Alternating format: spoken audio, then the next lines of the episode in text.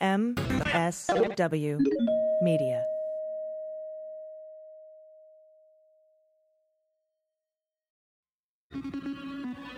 News with swearing. Daily beans, daily beans. Daily beans, daily beans. Hello and welcome to the Daily Beans for Tuesday, February 9th, 2021. Today, the second impeachment trial of Donald Trump is underway in the Senate. Republican minority leader in the House, Kevin McCarthy, pressured Liz Cheney to apologize for her impeachment vote. What the UN Secretary General says about Myanmar. A prominent Republican lawyer says Trump can stand trial. Democrats unveil a new part of the COVID relief plan that includes an expanded child tax credit. And the first member of Congress has died from coronavirus. I'm AG. And I'm Dana Goldberg. Hey Dana, did you have a nice weekend and a Super Bowl and all that? I mean, guess we we spoke today. We did. We we quota spoke today. This really, when we recorded day before, it puts me in this weird time frame with you. But um, we did. We we spoke a day before, but today, whatever. Um, disappointed that um the Kansas City Chiefs lost as bad as they did, and I just my heart hurt for Mahomes. I mean, he you know he's a young quarterback. He's got his career ahead of him, but he's so talented. And we have bad nights at work. I have bad nights at work. I bomb at work sometimes too, but it's not on one of the you know country's largest sports stages. So my heart went out to Mahomes, and uh, you know whatever. The opening stuff was amazing. Oh, she my was incredible. Her guitar playing, she's one of the most badass guitar players I've ever seen. So good. That's like the best rendition of America the Beautiful I've ever heard. Is it she or her? Her, did I say she? You did, which is really funny. You're so into the pronouns. It took me a second. I was listening. I was like, is she, the, she goes by she or her. nope, she goes by her. I'm old. Oh okay. God, that's funny. That's really funny. She was great. Her, she was great. Her, her. Who's on first? Yes, let's keep moving. I don't know. Oh, and Amanda. Gorman's another Amanda Gorman poem. Uh, she's just spectacular, spectacular. And I got a little bit of joy when the um, manager for the ICU nurses put her hand up, and there was a very lovely rainbow bracelet. And it wasn't obvious to a lot of people, but if you're part of the family or you're an ally, you definitely noticed it. And it was nice to see the representation like that on such a national stage. So, Yeah, it was very, very good. I love that opening stuff. Everything after, eh. yeah. but yeah, but that was really great. So, uh, you and I will be live on the stereo app for the Daily Beans after party this Thursday at 5 p.m. Pacific time. So, everybody download the stereo app and you can join uh, Dana and me uh, to discuss I noticed you maybe you read ahead in the corrections. the. Um, yeah, and I'll I'll get to that when we get there. Um, but yeah, join us because it's fun. It's super fun. It is super fun. I had a good time last week too. Maybe we'll have you sing the questions in the style of a different artist this time. I don't know. We might just for our entertainment. and we're going to have Margaret Cho with us on Thursday. And today, uh, comedian and activist Tony B has joined us to discuss the two different systems of justice, particularly in light of this woman who was granted the, uh, afforded the opportunity to take her Mexico team building exercise vacation. With the, it's absolutely ridiculous, and, Infuriating. um, quite quite infuriating. And uh, we're going to discuss that a little bit later in the show. But we do have a lot of news to get to, so let's hit the hot notes. Hot notes. All right, so the lead story today is the impeachment trial of Donald Trump. Both sides have filed additional briefs that were due, due on Monday, due today. Trump's attorneys are arguing that he used figurative language when he spoke to his supporters before the attack on the Capitol and attempted to pull out individual words and phrases uh, to rob everyone of the context. They opened their brief by pointing to Trump derangement syndrome, which is laughable and parochial and idiotic. Uh, they're calling what Trump said protected political speech. Uh, and that he wasn't directing them to storm the Capitol. He didn't use ter- terms like insurrection and uh, riot uh, like that, like you need to. That's Right. that's the dumbest thing. That's not even a criminal level requirement that has to be made for a criminal trial, and that's not even a criminal. This is a, pr- a political process procedure. The problem here is that almost every single insurrectionist that has been arrested, their defense lawyers are claiming that they were just doing what Trump wanted them to do. So here we have a bunch of insurrectionists saying, I was just following orders, which won't stand up in court. But that kind of, I mean, supports the whole idea that they that Trump incited the riot. So it's interesting evidence in the impeachment trial. For sure. Um, and but I don't know that they're going to call witnesses. I don't think they're going to call any witnesses. Well, this is the thing, AG. I heard, so I read an article that said um, that they don't feel like they need to call witnesses because they are the witnesses. They were there. And sort of like when someone asks you, "What's your source?" and you're like, "My ears. My ears are my source because I heard her say it." And I feel like that's what this is for the Congress: is that the senators were in the building. They saw it happen. They've been they have been privy to his language, um, saying that the you know election was stolen and we need to fight and you know march down. They literally marched down the street to the Capitol. So, you know, uh, granted, he didn't say riot or insurrection, but he gave them a directive to march to the Capitol. Oh, well, they tried that defense in the Mueller probe too. They were like, well, he didn't say, hey, I need you to fire Comey or I need you to not prosecute criminally Michael Flynn. You know, it's like, hey, lay off and uh, Yeah. we need to get rid of him. You know, that's just mob speak. And, and, you know, our friends who we constantly have on the show that are former federal prosecutors are like, I have prosecuted criminals for less. Uh, you know, more less direct language. But here's a quote from Trump's brief. Quote, of the 10,000 words spoken, Mr. Trump used the word fight a little more than a handful of times, and each time in the figurative sense that has long been accepted in public discourse when urging people to stand and use their voices to be heard on matters important to them. It was not and could not be construed to encourage acts of violence. Could not? What do you mean, could Yeah, not? Could not? He has literally said at his rallies, hit him, I'll pay your defense fees. Yeah, yeah. Stop putting your hand on top of people's heads when you shove them into the cop car, right? Yeah, I know. Notably absent, they continue, notably absent from his speech was any reference to or encouragement of an insurrection or riot, criminal action, or any acts of physical violence whatsoever. Again, that's mafia talk. Now, Dems say in their own brief, quote, to be clear, this is not a case about protected speech. The House did not impeach President Trump because he expressed an unpopular political opinion. It impeached him because he willfully incited a violent insurrection against the government. We live in a nation governed by the rule of law, not mob violence incited by presidents who cannot accept their own electoral defeat. I love that. Like our side, it's very clear, it's coherent, it's very educated, and the other side is like, he never said incitement. so Mm, you guys have Trump derangement syndrome, I know. buttheads. Seriously. All right. Thanks, Biff. Now, uh, Andrew Torrez and I are going to take a deeper dive into these briefs in tomorrow's Cleanup on Aisle 45. Please don't take a deep dive into Donald's briefs. Just all of that made me throw up in my mouth. We're gonna into Dershowitz's briefs. No, we're gonna we're gonna take a deep dive into these submissions filed by both sides, and that's tomorrow. Our new show is called Cleanup on Aisle 45. Episode four comes out Wednesday, so definitely subscribe to that if you if you haven't yet. And so good. It's so good. Thank you. And in a related story, a very prominent conservative Republican lawyer named Charles Cooper, Chuck, Chuck Coop. Uh, he's closely allied with top Republicans in Congress. He dismissed as illogical the claim that is, it is unconstitutional to hold an impeachment trial for a former president. The piece came two days before the Senate will set to start the proceeding, which is today, and Mr. Trump, in which Mr. Trump is charged with incitement of insurrection um, because of what happened on January 6th. And Liz Cheney is now saying Trump may be facing criminal liability. She says, quote, there will be a massive criminal investigation.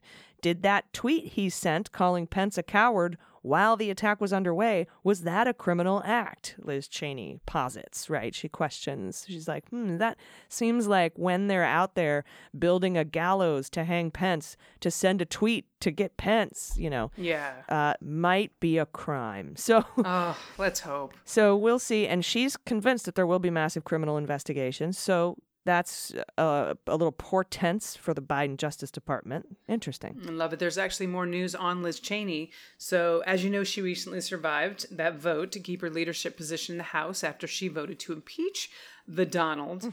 Well, we are now learning that Kevin McCarthy tried to get Liz Cheney to apologize for how she handled her vote to impeach former President Trump before last week's highly anticipated House GOP conference meeting. A request she refused, two people with direct knowledge told Axios. And I will say this on behalf of women everywhere Kevin McCarthy, you can go fuck yourself for not apologizing for standing up for the Constitution and democracy. All right.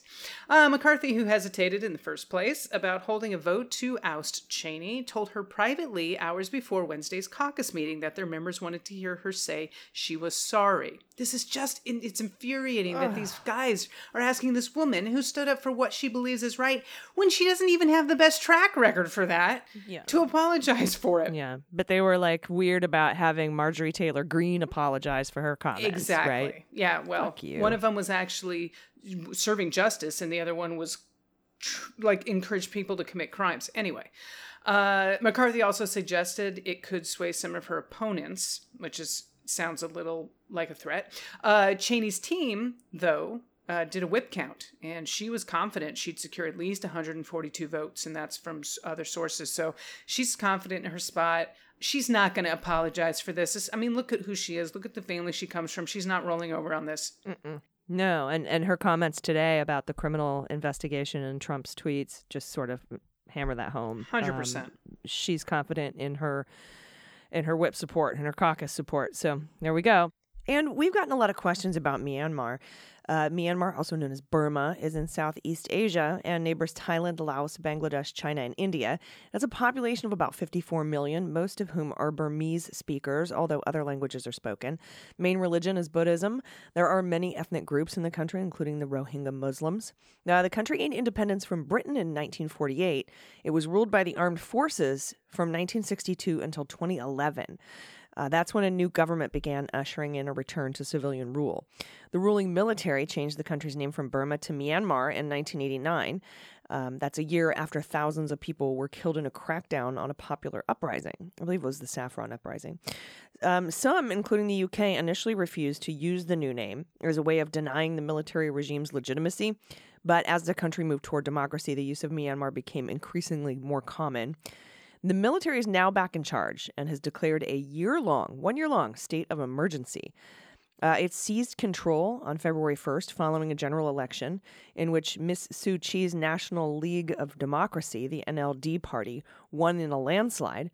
The armed forces had backed the opposition, who were demanding a rerun of the vote, and that, you know, claiming, you know, election fraud. Sounds familiar. The Election Commission said there was no evidence to support these claims, and the coup was staged as a new session of parliament was set to open. Miss Suu Kyi is now under house arrest, and she's been charged with possessing uh, illegally imported walkie talkies. Many other NLD officials have also been detained, and power has been handed over to the commander in chief, Min Aung Hlaing. Um, now, he has received international condemnation and sanctions for his alleged role in the military's attacks on ethnic minorities. Uh, in his first public comments after the coup, General Hlaing sought to justify the takeover, saying the military was on the side of the people and would form a, quote, true and disciplined democracy. Disciplined sounds scary. Seriously. The military says it will hold a free and fair election, quote unquote, once the state of emergency is over. Now, Aung San Suu Kyi became world famous in the 90s. I don't know if you remember this, but she was campaigning to restore democracy. And she spent 15 years in detention between 1989 and 2010 after organizing rallies calling for democratic reform and free elections. She was awarded the Nobel Peace Prize while under house arrest in 1991. And in 2015, she led the NLD to victory in Myanmar's first openly contested election in 25 years. The UK, EU, and Australia are among those to have condemned the military takeover, and the UN Secretary General Antonio Guterres said it was a serious blow to democratic reforms, and Joe Biden has threatened to reinstate sanctions as well. However, China blocked the UN Security Council statement condemning the coup. The country, which has previously opposed international intervention in Myanmar, urged all sides to, quote, resolve their differences. Thank you for that. I actually had no idea. I love during the um, if you listen to the stereo uh, conversation last week, someone asked about it, and uh, Allison goes, "Danny, you want to take the Myanmar question?" I was like, "Nope, I don't," because I do not know enough about it, and now I'm learning more. So thank you for that, and I hope the Beans listeners are being educated as well.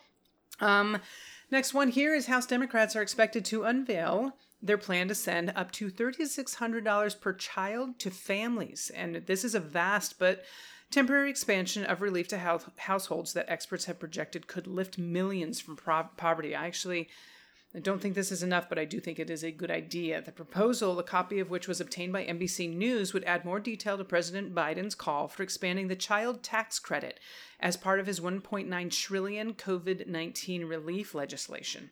So the plan provides 3600 over a year for children under 6 and 3000 for children under 18.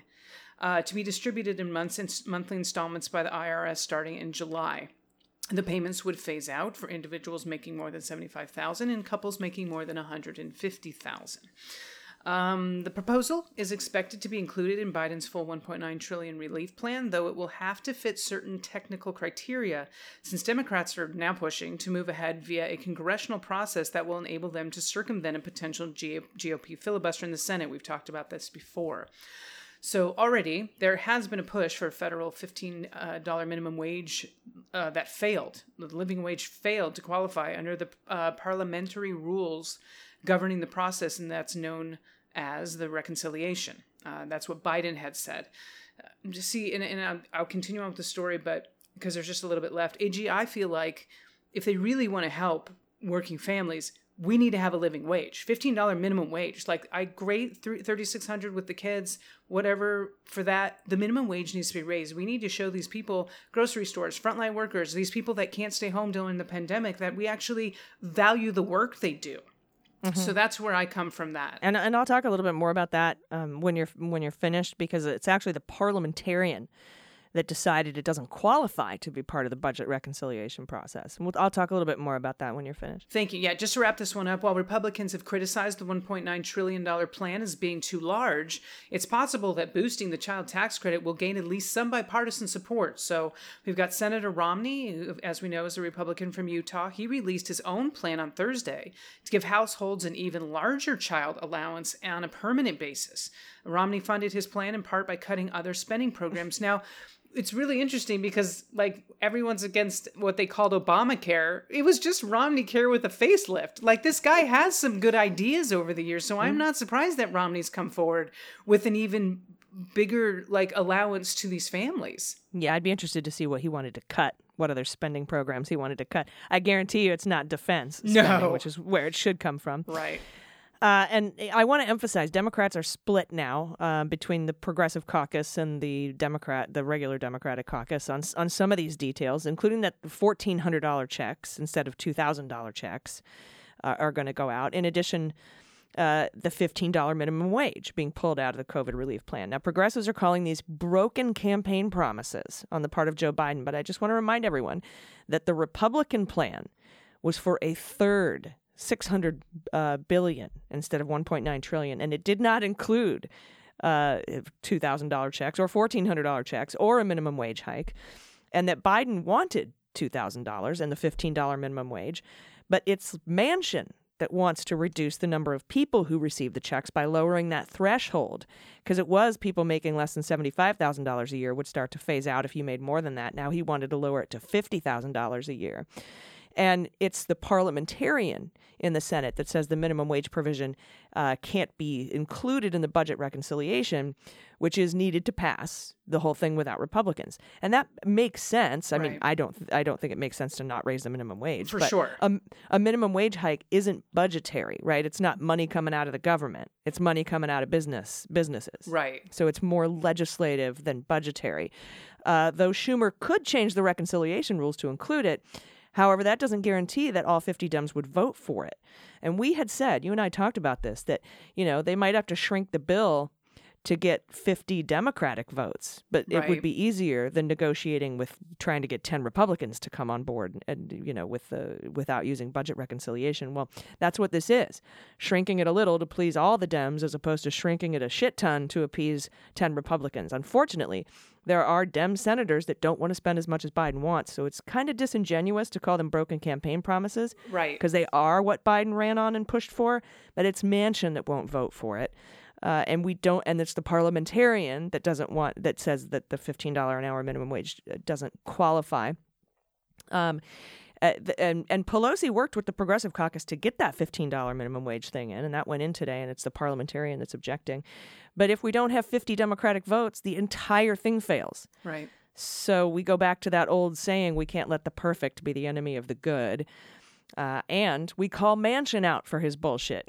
Absolutely. not, not Biden. You know, send get get on the phone, uh, talk to your um, your representatives and your senators, and make sure that they know what you want in the bill. Because I think most Americans want a fifteen dollar minimum wage and two thousand dollar checks, 100%. and they want it to be the same threshold levels as it was when we got the the previous check seventy five thousand and one hundred and fifty, not fifty thousand and a hundred.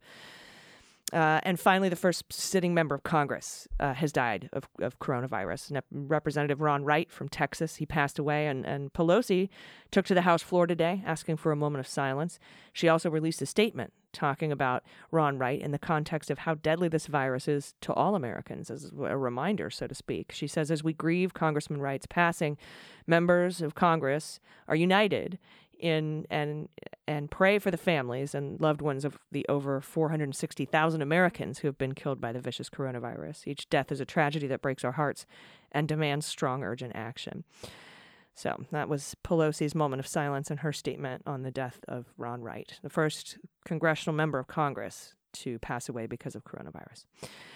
We'll be right back with my friend, activist, and comedian Tony B to discuss two systems of justice in America in the face of an insurrectionist allowed to travel to Mexico. Stay with us. After these messages, we'll be right back. Hey, everybody, it's AG, and this episode of Daily Beans is brought to you by BetterHelp. We all have ups and downs in life, a lot of anxiety and stress and adversity, but it's something everyone eventually goes through. But the important thing to remember is you don't have to go through it alone. So if you're struggling with anything that's preventing you from living your happiest life, I want to recommend BetterHelp. BetterHelp provides professional, licensed counseling online securely to help you navigate life's challenges. And it's not a crisis line, it's not self help, it is literal licensed professional counseling done securely online. They'll assess your needs and they'll match you with your own licensed professional therapist. You can start communicating in fewer than 24 hours. As you know, I've had struggles with PTS and anxiety. I know how important it is to seek help rather than to try to take on things alone. And BetterHelp services are available for clients worldwide, and they have a broad range of experts in their network, a lot of which might not be locally available in your area. So that's what's great because you can log on to BetterHelp from anywhere, at any time, and you can send a message to your counselor. You'll get timely and thoughtful responses. Plus, you can schedule weekly video or phone sessions. And BetterHelp is committed to facilitating great therapeutic matches, so they make it easy and free to change counselors if you need to. It's more affordable than traditional offline counseling, and financial aid's available. So visit their website, read some of their testimonials, like this one by BetterHelp user LA, who says, Marissa is respectful, caring, and offers great advice. She creates a safe space and doesn't judge me. She has been a huge help to me in the short time I've worked with her, and I'm looking forward to future sessions. So visit betterhelp.com slash dailybeans. That's betterhelp, H-E-L-P, and you can join the over 800,000 people taking charge of their mental health with the help of an experienced professional. Special offer for Daily Beans listeners. You can get 10% off your first month by going to betterhelp.com slash dailybeans. Hey, everybody, welcome back. Joining me today is activist, comedian. He's got a new special out on Amazon Prime called Day Drinker with Tony B. And he's working on a cooking show called The Beautiful Stove that will be premiering on YouTube uh, on computers near you.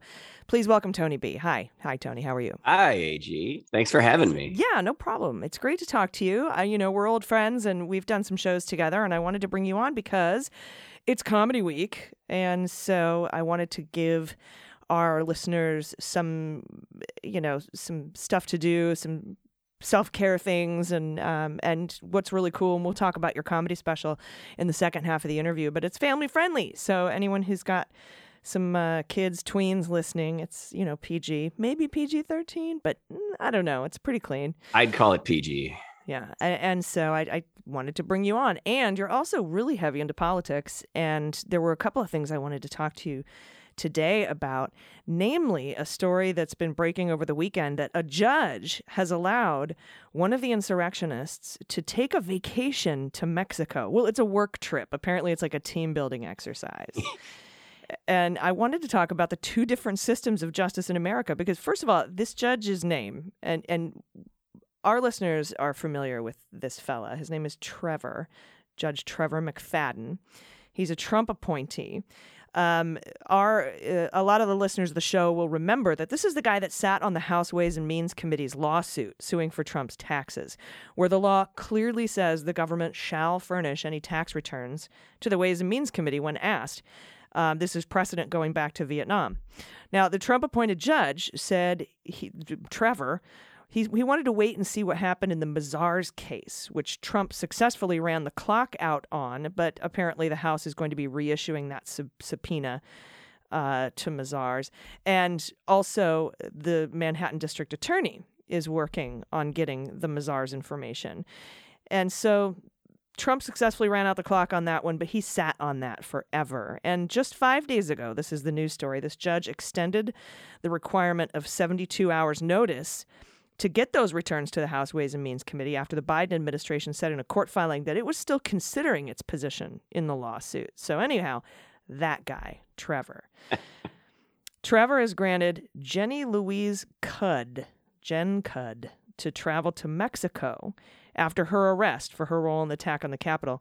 She filed a request to get permission for travel. And then on Friday, Trevor granted the request to attend the work related bonding retreat in Mexico uh, because traveling is really a good idea right now. And, and so, and so uh, same, it's, you know, we just like to, we think it's a good idea to let uh, arrested criminal insurrectionists, seditionists just travel internationally. Well, I mean, first of all, I I was doing some research on this, and Jen Cudd is a florist.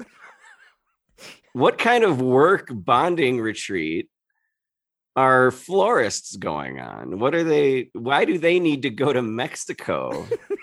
and because it's they're talking about it like it's a required. First of all, she owns the flower shop, from what I can tell she owns it and it says it's a required work retreat well to be fair uh, me and the co-hosts and the web designer of my podcast took a, a work retreat a mandatory work retreat to temecula where we hung out in a hot tub and uh, I mean, we did discuss politics, but there, you know, there were margaritas involved, and we did. I, there was, I guess, there was some bonding that occurred. So yeah, uh, what it sounds to me like is like she wanted to take a vacation, and in order to get it past the judge, called it a work retreat. Yeah, exactly, and that's what happened. And I like cases like this because they show that there's blatantly two justice systems going you don't even need an argument when something like this happens. Uh, there's this case reminds me of that. There's that who, is that douchebag uh,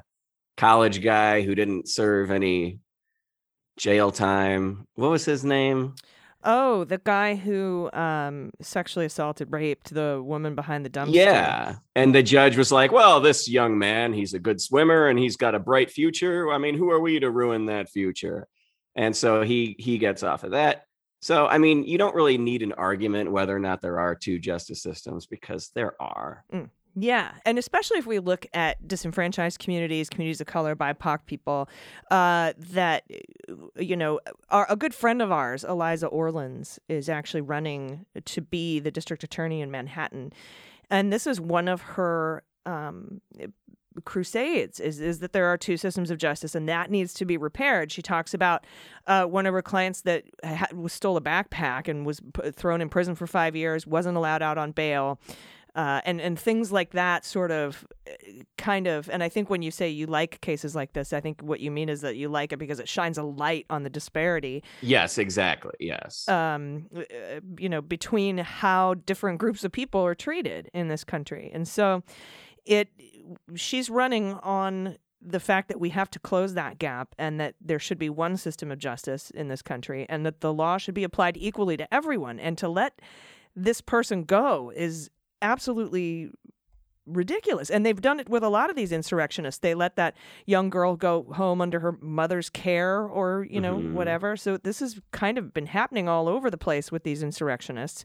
And it sort of also shines a light on the different ways in which these insurrectionists, sedition seditionists were treated versus how the Black Lives Matter protesters were treated this past summer in Lafayette Square when the peaceful protesters had um, were tear gassed and shot with rubber bullets so that Trump could have that photo op at the church. Remember that? Oh, I I remember that well. And you know, it's it's one of those things where you know, you you look at what happened. I mean, I've never heard such coddling to a group of people. I mean, you can't imagine that a group of people storming the Capitol, killing a, a Capitol uh, officer, would be treated with such. There's always this kind of, yeah, you know, I mean, what they did was bad, but I mean, they believe in their cause and they're out there fighting as patriots. You know, I mean, you just you hear that kind of talk and it, it makes you sick. And when you see, I mean, I understand if you know if there's extreme cases, but to ask for a vacation to Mexico, there she's asking to leave the country, hmm and I mean, where where is the is the precedent for this? I mean, this is what she she was charged with a violent crime. Mm. If you look at the indictment, uh, one of the indictments is violence uh, trespassing, something like that, yeah, and violent entry to the Capitol. Mhm. v- violent entry to the Capitol.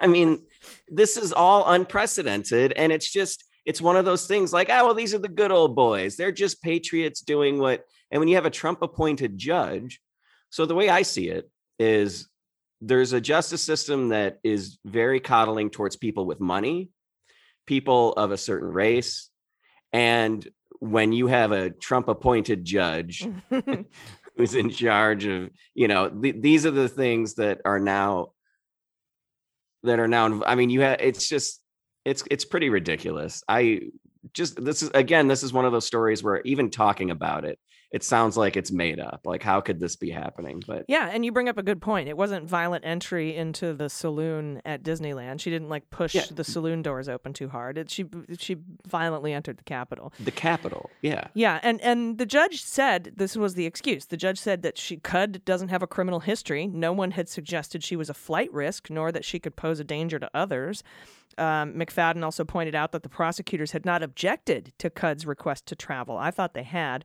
Uh, the judge did order Cudd to provide her itinerary to her supervising pretrial services offer and uh, follow any other instructions provided by pre pretrial services. But that's it. So apparently, Justice Department didn't t- tell the court she was a flight risk. Um, and the judge says she doesn't have a criminal history, so it should be fine. It should just be it should be just fine because somebody who has the clear mind uh, to break down Capitol doors and attack the Capitol and violently enter the Capitol building with the uh, you know with the intent to assassinate the vice president isn't a flight risk. They don't make bad decisions. They don't they don't make bad decisions. meanwhile she's she's literally requesting that she be able to flee to mexico yeah, I know. Don't you usually like I, I mean, even if they do let some of these richer, whiter people out on bail, usually they at least confiscate their passports. Yeah, usually the usually you can't flee to another country. But there's another thing about her that I found interesting is that she her last name is like she ran for mayor of Midland, Texas, and lost. Now, how shitty of a candidate must she have been when her last name is when your last name is Cudd and you run for office in Midland? You're gonna win nine times out of ten, and she lost. I'm sorry, but she's just got to be. She just sucks on so many levels. What was her campaign slogan? Like uh, Jennifer Cudd uh, for mayor. Chew on this. I don't. I don't know. I don't know. Uh, but I, you know, I- we laugh and we joke, but it's it's extremely serious that that, that this Yeah. disparate treatment of of different groups of people in this country, and I, I really hope that the Biden Justice Department, once we have Merrick Garland seated, will work to correct this uh, and take serious, uh, drastic policy measures to reform what's going on with how people are treated. I hope so because it just doesn't work right now. I want to continue this conversation. I have to take a quick break. Will you stay with me? Sure. All right, everybody, we'll be right back. Hey, Daily Beans listeners, it's AG. If you're looking for a fun way to have stress relief while engaging your brain and keeping your wit sharp, I have a recommendation for you. It's a super fun mobile game app with breathtaking visuals, a gripping story. It's called Best Fiends, and there's strategery. Uh, I am pretty obsessed with Best Fiends because it's a refreshing break from the daily, you know, onslaught of news and politics and pandemics, but it keeps my mind focused and sharp and active. It's a great stress reliever. It's part of my self care routine because I can focus on character collection and building up the levels and uh, fun and challenging puzzles to engage my brain, and it's fun. I started playing Best Fiends once in a while as a distraction, but then I was captivated by the beautiful visual design. Uh, the soothing music. I got deeper into the story and the characters, most of which are bugs, and the antagonists are slugs. It's so cute. You collect tons of characters. You need to use them strategically for each level. I find myself playing more and more in weird places too at random times because you don't need the internet, so you don't have to worry about Wi Fi access or using cell data. And they treat their game, Best Fiends treats their game like a service and not just a game. So it updates it monthly. There's new levels and events. It stays fresh. It never gets old. Uh, I think I'm on level, I think 1482 or something like that. But you know, I'm I'm I'm going through it. I'm in it and I love it. And Best Fiends is a unique and exciting puzzle experience, unlike other games out there. Engage your brain with fun puzzles and collect tons of cute characters. Trust me, with over 100 million downloads, it is a five star rated mobile puzzle game and it is a must play. So download Best Fiends free on the Apple App Store or Google Play. That's friends without the R, Best Fiends. Everybody, welcome back. We're talking to comedian and activist Tony B. We were discussing before the break uh, Jennifer Cudd and her uh, J- Judge Trevor, Trevor, and his decision to allow her to flee the country um, legally. Uh, and uh, the two dis- two different uh, systems of justice in this country. And uh, before we move on and and uh, on to the next topic, just a, one question for you, uh, because a couple of things that we and we've been talking about the two systems of justice on the show for a while, and for me, and especially when we had some um, Black Lives Matters um, activists on, they're they were saying, look, we don't want you to shoot the white people. You know, we want you to not shoot us. And so I think it's very important when we th- talk about going forward and closing the disparate gap in the two systems of justice that it's not that we, well, I don't want this woman to be able to flee to Mexico, but you know, to we want people to be released on their own recognizance. Um, so we don't want to lock everybody up and hold everybody. I'm more for eliminating cash bail and allowing everybody to go go home and come back to their court date. That's sort of the way that I see. Like bring uh, don't don't bring one group up to meet cruel and unusual. Bring the other group down to meet justice. Yes. And I think what you're saying is it's almost common sense. And it's just sad that there's just there doesn't seem to be any common sense uh, throughout our justice system when it comes to people of different means, different races. And um, that's it, it, there are really when you talk about the justice system and you talk about what's going on so many so much of it seems common sense. And um it's just not there. And but i it's hard to because not everyone's on the same page and that's the problem. And so what's common sense to one group is not common sense at all to another group. And we have to meet in this middle ground but there's not even a middle ground. There's still an extreme on either side. And that's the problem. So i think eventually we are going to have to answer we're going to have to teeter it more towards cruel and unusual equally. Mm. on both sides I, I hope not. That's I hope that's not the the case. Although Ruth Bader Ginsburg has said in the past that the uh, justice is like a pendulum, and if it swings one way too far, it by science and by nature and by human behavior will swing the other direction uh, Mhm. in an equal amount or close to an equal amount. And you know, you bring up common sense. Elie Honig, we spoke to yesterday, and went on CNN today to talk about the impeachment trial. Said, you know, look, common sense is in the law and it should be applied. And he was he was talking in reference to the Republicans' brief that was uh, handed in today, which I, I spoke about a little bit earlier, and I'll talk about more in depth on uh, our other show, Clean Up on Aisle 45, that comes out Wednesday. But that's you know the the whole idea that uh, they opened their brief that Trump's defense team opened their brief with well y'all suffer suffer from Trump derangement syndrome uh, and that was they were trying to pull specific individual words out of Trump's incitement speech to say this particular phrase doesn't incite violence and this particular phrase like they like those phrases exist in a vacuum and Yeah. hadn't been leading up to it for months and months so the impeachment trial starts today. It should be interesting to see how that goes. But you're you're absolutely right. You you can apply common sense to the law, and in fact, that's it's grounded in that, and it shouldn't be grounded in religion or money or the color of your skin. Uh, it says right there in in black and white, equal justice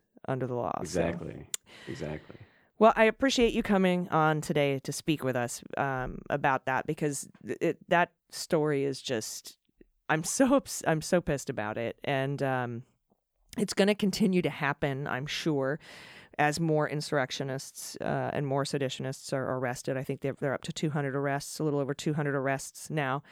Um, and they're looking at RICO charges for some of these folks. They've the DOJ has already said, look, we're we're working to not just charge them with violent entry and trespassing, but also with sedition, possibly in a lot of these cases. So we'll see how that pans out, and we'll keep everybody abreast of that. But before I let you go, I want to talk about. I watched your special on Amazon Prime. It's called. Is it called Day Drinker? Day Drinker? It's it's called uh, Tony B Day Drinker. Uh, okay, sorry, Tony B, day drinker. So not to confuse with any of the rest of us who are who are day drinkers. exactly. Uh, And, and how? Tell me how long you've been working on that special, and and kind of what led up to it, how how you ended up doing it, and some of the things that, um, because you know. It's it's comedy, but there's a lot of commentary in there too.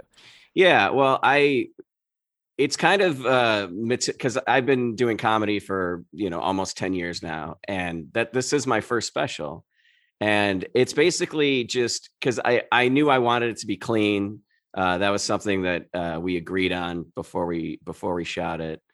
And um it's just all it's just a collection of all my I think my most interesting stories. I like to do act outs. I like to um you know i it, they're silly but i'm also i'm saying something not really politically not really because it's very it's a very pg show it's for everybody um but it's i was proud of it because when i watched it because i'm not usually a clean comic if you see me headline a club or play at a club i'm usually fairly blue not i'm not a dirty comic by any means um, but when I watched it, I didn't think of it as a clean special. Because when you think of when you think somebody's clean, you think it's just like, yeah, set up, set up, punch, and hey, this. And, but I, it was still me, and um, I like that because, um, you know, even as a comic, if I'm if I'm at a club and I see there's a family sitting at the club, you know, with like parents with kids that are like, ooh, comedy,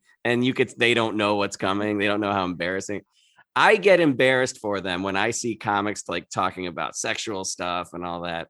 So I'm glad with this special, at least there's something that, you know, if you're watching it with your parents, you're going to be fine. There's not going to be any embarrassing moments. Mhm. Um, so yeah, it's just I'm I'm proud of it. I like that I have a clean special out there. And yeah, I'm just I'm I'm happy about it. Yeah, and I I didn't really notice that either. It's funny that you bring that up because I, you know, I've worked with you. I know that you work blue, uh, and so when I watched you, it just seemed like the same kind of set. It just, uh, you know, was absent, uh, you know, some harsh swear words and and, and nastiness, but like. It, it didn't occur to me until afterwards when I was like, hey, you know what? That seems like something that I can steer my family oriented friends to um, some of the listeners to the show who have kids who who want to find some comedy that's really funny that that, that the that will crack up the adults, but also that the kids can get in on. And so yeah. uh, that's kind of why I wanted to bring you on. I, but yeah, I didn't notice until after it it, uh, it dawned on me that I, I was looking for that. And uh, and so that's that's why I reached out to you. So I appreciate you coming on today. Tell everyone uh, where they can find the special, where they can find you, and follow you on social media. Yeah. Um, so the special uh, Tony B. Day Drinker, you could find it on Amazon Prime or uh, Spotify and Apple Music. And uh, you can follow me on Instagram at Tony B. Comedy. And yeah, and look out for my cooking show, which should be coming out within the next few weeks on YouTube called Tony B's Beautiful Stove. What a great name! where did you get that name? I just I came up with it. I was yeah, I was trying to to give my friend a life lesson and I told her that life is like a beautiful stove. and she said, "Wait, what?" And I said, "I don't know why I said that. That it made no sense." And then so I was thinking of a name for my show. I said, "That's a perfect name." But then, isn't it true? I've read that you um you were watching Columbo the next day. Yes, as as I do. Um yeah, I was and that's I'm glad I was watching Columbo the next day. I would talk to I had said the name the words beautiful stove, which is never which have never been said together in a sentence ever. And in that episode of Columbo, he's he's talking to a guy and he says, "Maybe we could go to the kitchen and use that beautiful stove." and I said, "This is a sign that I need to do this ridiculous cooking show Wow. called Tony B's Beautiful Stove."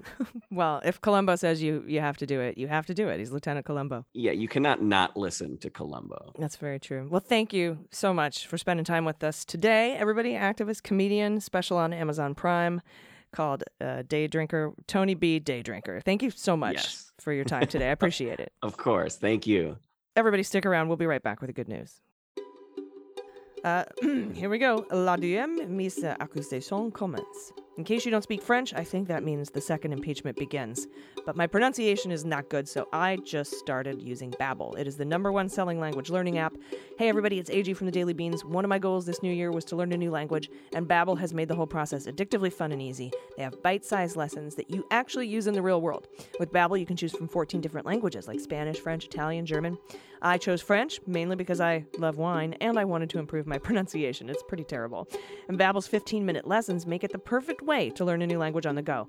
I can take my Babbel lessons when traveling, wherever I am. Uh, unlike the infamous language classes you took in high school, Babbel designs their courses with practical, real-world conversations in mind. Like you don't learn the cheese is old and moldy. You learn stuff that you use in real life, everyday life.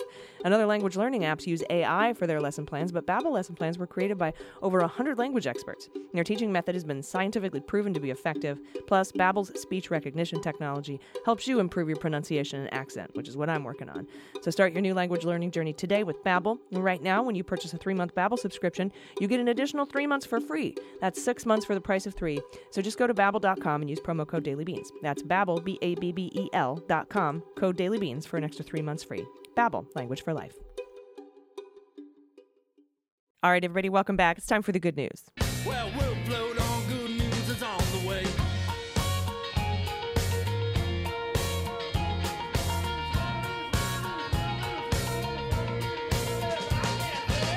Dana, have you ever seen Tony B? Have you seen his special? It's really good. I haven't seen his special. I will look for it. I'm familiar with him on Twitter, but I have not actually seen his special. Yeah, it's pretty. It's pretty great. Um, I want to thank everyone for sending in the uh, good news, corrections, uh, confessions, uh, disputes to be settled by Amy Carrero and Amy's Court on Fridays. You can do that at dailybeanspod.com and click on contact. I'm just going to go ahead and jump in here.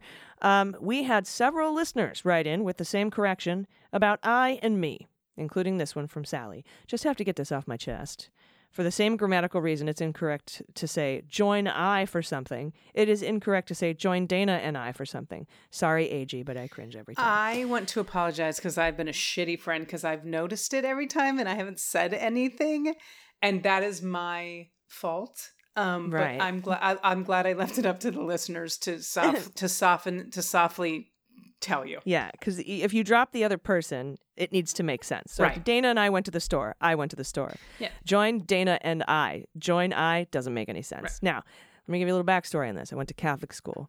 In the 70s, it was always the other person goes first, followed by and I. They didn't care if it was the subjective or the nominative, where it fell in the sentence, if you were the thing that was doing the action or the action or you were the passive. They didn't, the nuns did not care.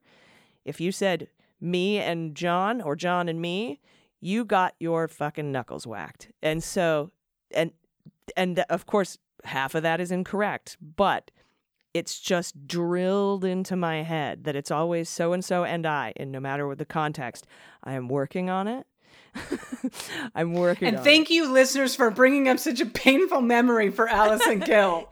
While you're at it, why don't you give me a nice paper cut and pour Put some lemon juice on in it? no, I, I I appreciate the corrections. I really do because I need them, and you're you guys are much gentler than Sister Concilio. Um, I'm sorry I didn't say anything. no, it's tw- it's quite all right. I always jump in and correct you, so you could feel free to jump in and correct me. We have the magic of the edit button. That is true. I'm working on it. It's probably something I should bring up in therapy. I just realized this might be an ongoing issue in my life of just being like, it's not that big a deal, Dana. Do you really need to say anything? Yes, when she's on a podcast in front of 100,000 people, you might want to correct her grammar. Uh, I do know it's correct, and thank you, Sally, and several others who who wrote in. I do know the correct way to do it. It's just so drilled into me to do it the other way, and I do apologize. I I am working on it, much much like I am continuing to work on many other things with my language. All right. Thank you for everyone that sent that in. Uh, this one comes from Megan, pronouns she and her. Yet another baby spider story. Hi. I'm a single mom of an amazing six year old boy who loves all animals, all insects, and yes, spiders. Now, I'm absolutely not a spider person. However, I try to model bravery for my son whenever possible. Don't ever let me babysit him. Recently, he started insisting that I catch and release spiders. Um, we come across in our home, and while I do my best to honor his request, sometimes you gotta do what you gotta do. So one night, as I was running his bath while he finished dinner, I noticed that coming from the ceiling vent were numerous, oh god, uh, num- okay, numerous tiny spiders repelling downward toward the floor. As I followed their path, and to my hor- horror, I saw many had already grounded and were exploring. All right, listen, Megan. Okay. Oh my Uh, Megan, I'm sorry if I'm saying it wrong. Okay. Please note, I please note, had an actual spider person been available, I might have run screaming from the house. Okay. Instead, I quickly grabbed the, va- the vacuum and using the hand attachment began sucking up as many tiny spiders as I could, knowing my son would show up at any time or any minute. When he wandered in moments later, as sweat rolled down my face, I casually told him I decided to do some cleaning while he bathed. he f- fortunately never saw the spiders and didn't inquire further while i was why i was standing aiming the vacuum toward the vent for the entirety of his bath Ugh, it was the absolute worst, and for the next few days, I kept the vacuumator ready just in case. Thank you both for providing me an opportunity to share my story and for being so sweary uh, while reporting the news. It's the best. I unfortunately don't have anything to offer for a pet tax pick, but I can share that I had an amazing pug named Esther for 13 wonderful years. She passed away in 2016. Pugs are the best. Megan, Megan, whichever, and I apologize, I think it's Megan. Thank you for that story. Um, I think I told you guys last time, and I may not have, when I was young, um, a spider must have hatched an egg in my kitchen. Yes. So this is why I'm also afraid of something like that. I walked into the kitchen. I was in my probably single digits. My mom was at work, and when I say the entire kitchen was webbed with tiny spi- tiny spiders, I mean the entire fucking kitchen was webbed with tiny spiders. So I would have also grabbed not just the handheld vacuum, as many vacuums as I possibly could. I would have said we're moving, but I wasn't in charge. So that's why hmm. part of my fear of spiders. And then when I was tiny, I was climbing a tree in the backyard, AG, and there was a hmm. black spider that must have been the size of my face. It was probably the size of a quarter, but when you're that small. And I ran down that tree so fast, I never went back up in that tree. Like I that's oh I'm afraid of them. Yeah, I have nightmares like that where all the spiders, like the arachnophobia, where they're all coming at you at once. I have that's I can't. And uh, I had something close to that happen. You know when you're like running your kid, you're running down the hall, and you you you get to to the hallway and you jump up and hit the ceiling. Yeah. you know. And above the hallway ceiling was a vent, right? Like an air conditioning vent. and I run up, hit the ceiling, hit the vent, vent cover pops off. Well done, uh, home builders. And out pours scorpions. what? Ah, there was a nest of scorpions. I have goosebumps right now in the vent. Oh God, I can't. I feel like I'm gonna jump out of my skin right now. oh, we need another good news story. Yeah, okay, I'm gonna go. All right, I'm just getting on with it. Next up from Anonymous Pronouns He and Him Confession. I was given the opportunity to jump the vaccination line.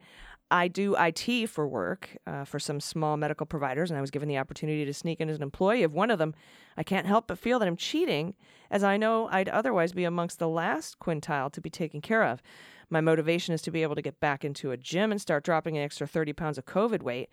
Pet tax attached. Max, a snuggly lug of a feline named for a dearly departed nephew, whose Eagle Scout project was to build a retaining wall at an animal shelter where I found her. oh, those what a honey. And that's a good confession, Anonymous, but don't feel guilty because everyone, any, the more people that get the vaccine, uh, you know, if they have it on hand and you can take it, you're not taking it away from somebody else. And the more people we get vaccinated, the more we're all doing our part to get back to where we need to to be. So Yeah, I'm all for. I had an opportunity to jump the line as well, but it wasn't as up on. I mean, it was also kind of sketchy. Like I would have had to lie about something, and so I said thank you, but no thank you, um, because I did feel like I was taking it from someone. But if you have an opportunity where something's going to go to waste, like uh, like literally a vaccine is going to go to waste, have them put a needle in your arm. I'm all for it. And not only that, but you do IT for medical providers. Yeah, you're that's at risk too. front line. Totally. That's that's front line to me. yeah. But no, I actually agree with me. you. Good point. Very good point. oh, this kitty. Oh, so cute. So pretty. All right, we got another one. This one's from Phil. Pronouns he and him, AG and DG. I just listened to your February 4th episode and I'm a little behind. And at the end, you make the point, after the good news, that sometimes you just have to get stuff off your chest and you invite us to tell you about it. So I'm taking you up on that. First, let me remind you who, uh, who I am. Baby Bean, nurse with an aunt who is a MAGA hat wearing, Velveeta Voldemort worshipping nutbag. Before I get into this, I promise there is some good news at the end of this. I've been picking up shifts all over my state to work in the ICUs because that is most of my work history. But I'm also an infection control nurse, so I know a thing or two. Now, I'll tell you that I have seen a lot of very sick people over the last few months that seem like decades, and I've slept in my car between shifts and spent way too long on the floor of the hospital just to come out and stop by a local supermarket to grab a bag of chips and a soda, the majority of my meals right now, and see people walking around with a mask under their nose or no mask at all. For fuck's sake, it is a goddamn mask. Wear it and wear it right. Yesterday, I came out of the supermarket and sat in my car for an hour and I just cried my eyes out because I feel like I spend hours of my time, what feels like years of my life, trying to save the lives of people who are probably related to one of these assholes who can't even wear a mask right. I sometimes question what the hell I'm doing and if it's worth it if all of our hard work is just going to be shat on by idiots in the supermarket. Okay, that's my rant. Now for my promised good news. My mom and my aunt went together. Somehow they scheduled it this way, and they got their first COVID shot. My mom called me and let me know that she was going to take her and they would do it together. This is my small bright light in a dark tunnel.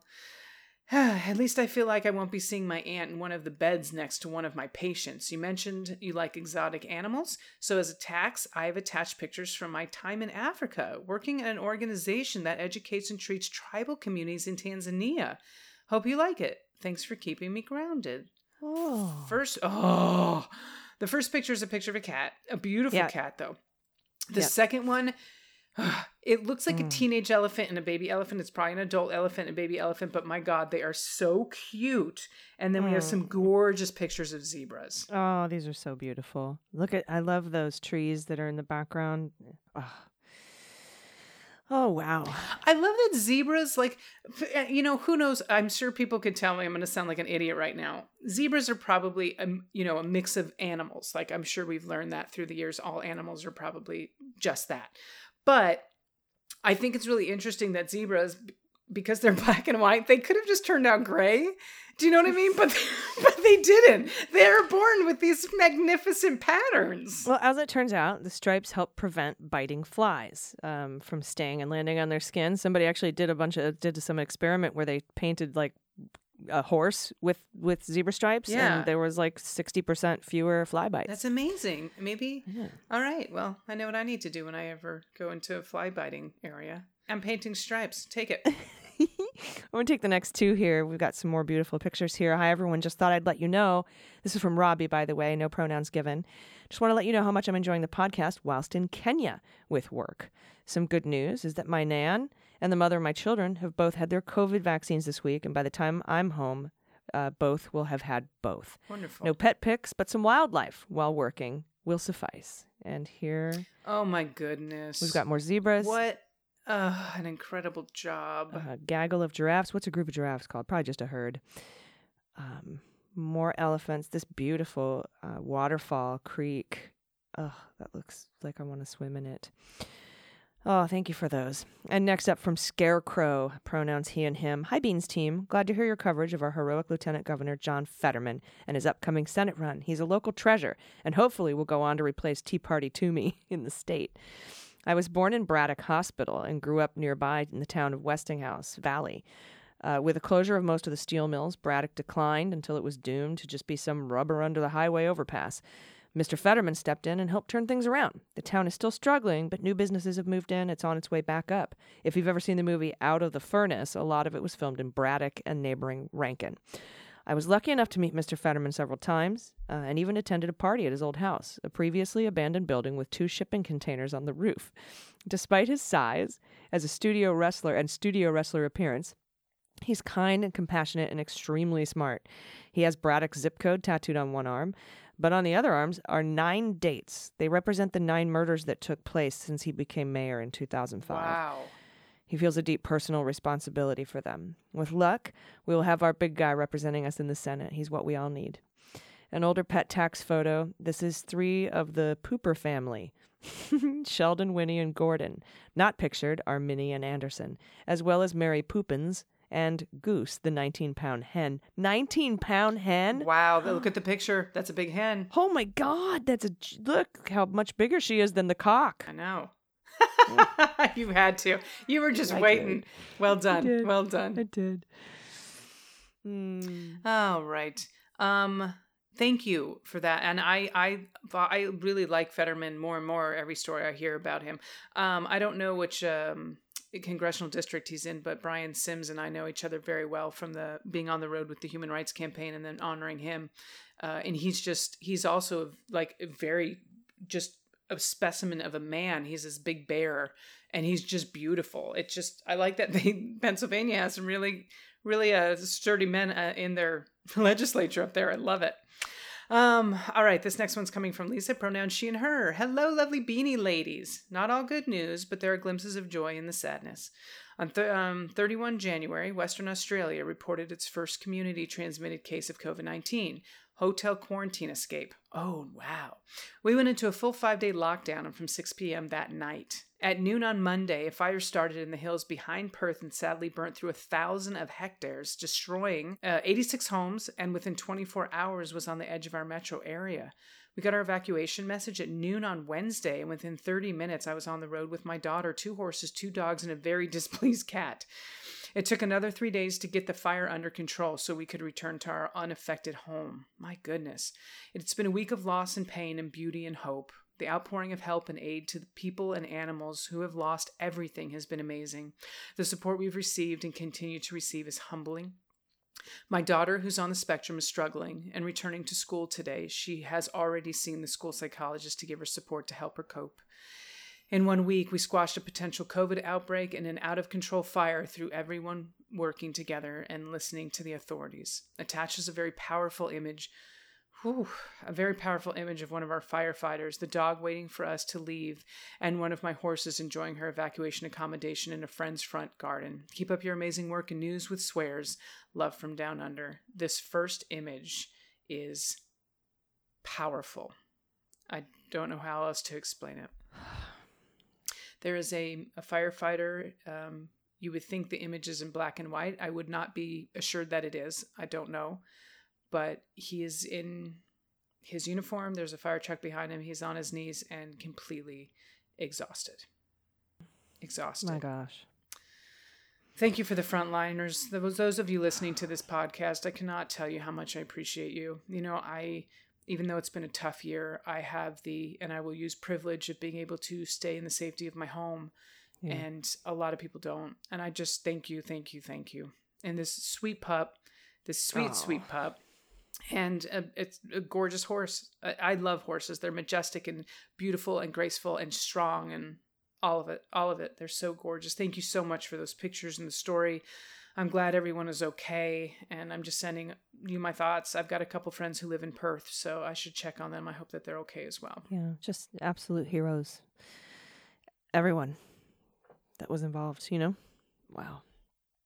Yes, thank you for uh, sending these in. These are incredible and uh um please if you have anything you want to share, um don't hesitate. Go to dailybeanspod.com, click on contact, send us, you know, need to get something off your chest like the uh, previous submission that we had, or you just want to send in photos of your pets, share your grandkids with us, your living space, your garden, um, absolutely anything. Uh, we would love to to read it, read about it on air, and and and share the pictures in our newsletter. So, Thank you. I had to giggle a little bit when you said garden because in Australia, and someone please tell me because I heard this in an Only When Newlywed game I hosted on a lesbian uh, cruise line, but apparently in Australia they call their um, parts, the female parts, their lady garden. So when you said show us pictures of your garden, I had to giggle a little bit inside because I'm sometime a teenage boy. it works.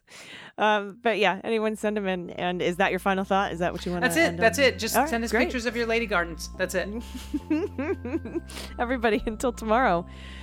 Whew, please take care of each other, take care of yourselves, take care of your mental health, and take care of the planet. I've been AG, And I've been DG. and them's the beans. The Daily Beans is directed, written, and hosted by executive producer Allison Gill and engineered and edited by Mackenzie Mazzell and Starburns Audio. Staff writers include Dana Goldberg, Amy Carrero, and Allison Gill. Our copy is written by Jesse Egan, and our marketing manager, executive assistant, and social media director is Kanai. Fact checking and research by Allison Gill, Dana Goldberg, and Amy Carrero. Our music is written and performed by They Might Be Giants. Our web design and branding are by Joel Reeder and Moxie Design Studios. And our website is dailybeanspod.com. Hey, everybody, do not miss our Daily Beans after party on the Stereo app. We'll be going live every Thursday at 5 p.m. Pacific, 8 p.m. Eastern. Dana and I want to hear from you. Our last stereo show went a little bit like this. And uh, we're here doing our live after party, Daily Beans after party is what they're what they're calling it, what the kids are calling it these days. It reminds me of I just watched the 30 Rock episode where Liz Lemon was like, uh, out with Tracy Jordan, and he's like, "Are you going to the after, after, after, after, after party?" And they end up like on somebody's roof at the end of the night. Um, but yeah, just finished watching that vote, the vote to oust Marjorie Taylor Greene from her two committees. Uh, I, I think I was incorrect. I think the last time we were here live, I said that she was only, I thought she was only on one committee. She was on two committees. She was on education and labor and also on the budget committee. Like, what? education education she's on the committee of edu she was was because she got voted off of education Yeah. And 11 Republicans voted alongside Democrats to oust her from these seats. Uh, so we're going to see how the backlash of that plays out. Because as you know, McCarthy was like, well, what about Maxine Waters and what about so and so? And they get to keep their committee seats. Like they committed, like they wanted other people to be executed or believed that 9 11 was not real or what. Like, come on. Like, stop. Stereo is the app for live social conversations. We want to talk directly with you, the listeners. You can join our show. Dana and I ask us questions about news, politics, anything, and you can share your experiences and opinions, and we want to hear it all. So download the new app called Stereo and join us live this week, Thursday, 5 p.m. Pacific. Link to our show in the description, and join us over on the Stereo app.